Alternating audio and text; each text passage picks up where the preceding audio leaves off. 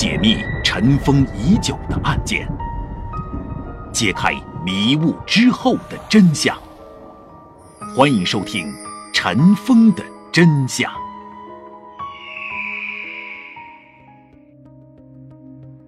解密尘封已久的案件，揭开迷雾之后的真相。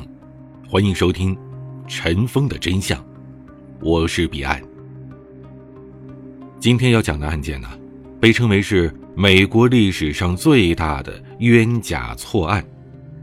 在这起案件当中，蒙冤入狱的有五个人，他们被错误地判处了强奸和谋杀未遂罪。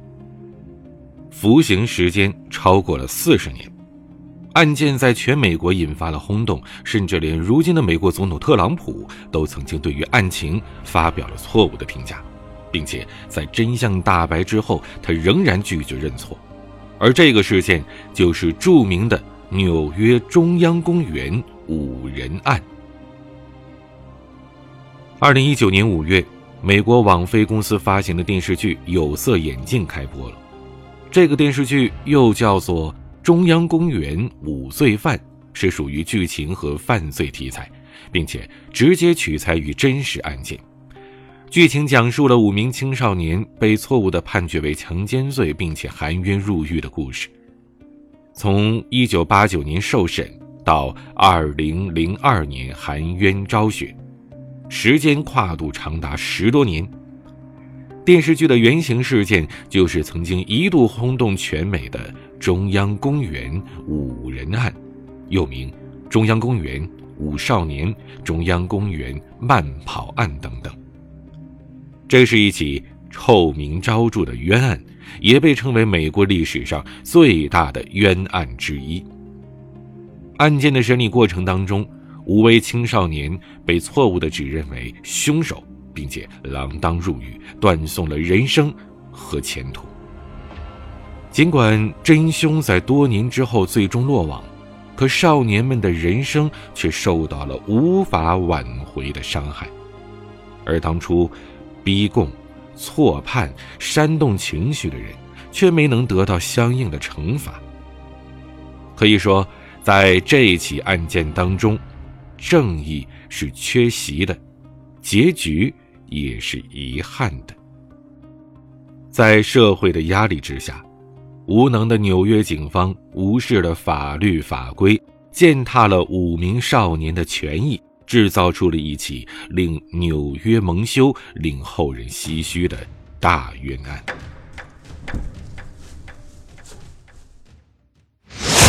事件发生在一九八九年的纽约，作为全球知名的国际都市，纽约市俨然是现代文明繁荣的象征。但是呢，七八十年代的纽约呀，和现在是大不相同。在上个世纪的七十年代，受到了美国的金融危机影响，纽约出现了混乱和萧条的局面，很多人都到了破产的边缘。为了套取保险赔偿金，有的人呢铤而走险，纵火把自己的房子给烧了。而在城市的角落里，大量陷入贫困的人聚到了一起，破败的街道也成为了滋生违法犯罪的温床。城市中的犯罪数量急剧上升，社会治安问题大大加重。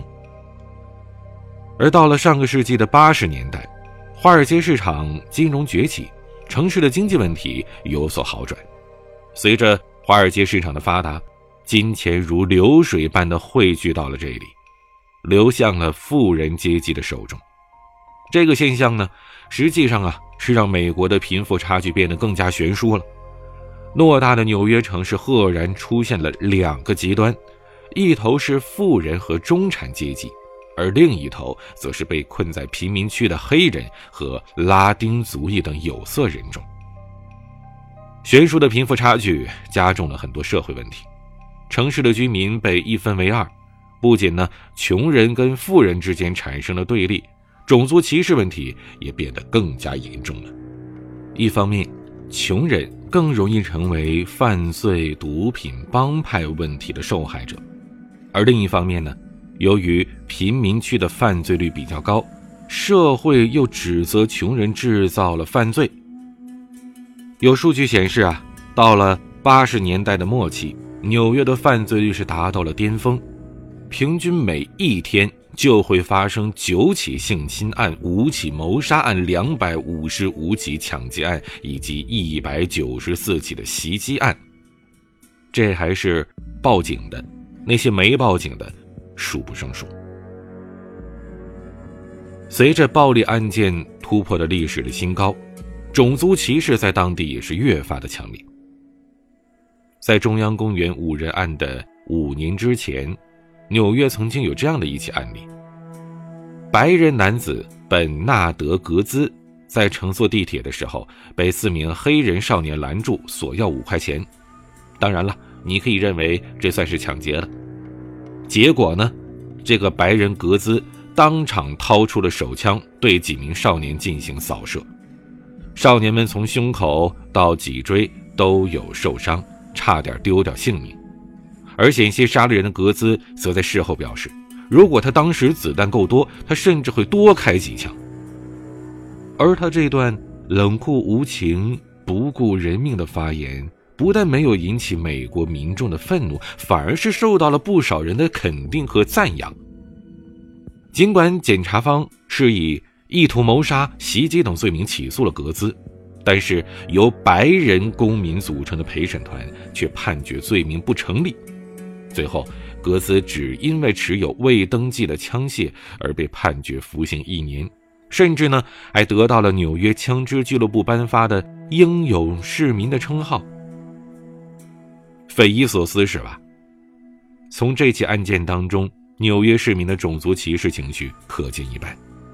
而以案件的严重程度来看呢，那么五年之后的这起中央公园五人案则更是有过之而无不及。一九八九年的四月十九号，这是一个原本平平无奇的日子。在这一天的傍晚时分，二十九岁的特蕾莎·梅利正在纽约中央公园慢跑。梅利是一九六零年出生在新泽西州，在宾夕法尼亚州长大。他以优异的成绩毕业于马赛诸塞州韦斯利学院，主修经济学。这所学校呢，熟悉的朋友都知道，是宋美龄和希拉里的母校。毕业之后，他又到耶鲁大学深造，获得了文学硕士和企业管理硕士的学位，可以说是头脑一流，简历完美，前途一片光明。毕业之后啊，梅利很快找到了一份适合自己的工作，在华尔街的投资银行所罗门兄弟公司上班，收入非常高，住在曼哈顿上东边的高级住宅区，是当时非常标准的中产阶级精英。而在工作之余，梅利是非常的自律，也很注重身体的健康，每天都到家附近的中央公园慢跑。能住在纽约中央公园附近，这也不是一般人的。然而，噩梦却在某一天突然降临。四月十九号的这一天，梅利照常在公园内跑步，却遭遇了不幸。当天夜里九点到十点，他遭遇了袭击跟强暴。凌晨一点三十分左右，浑身是血的梅利被人发现倒在了草丛之中，已经陷入了昏迷。他的伤势非常严重，明显是遭受了残酷的对待。他身上的衣服被扒掉，头部受到了重创，体温降到了二十几度。尽管已经失去了意识，可身体却仍然止不住的流血。经过医生的检查跟判定，梅利当天晚上遭受了性侵、殴打以及刀砍。送到医院的时候，身体严重失温，而且头骨碎裂，眼球移位，脑部受伤，身体内外都有大量的出血。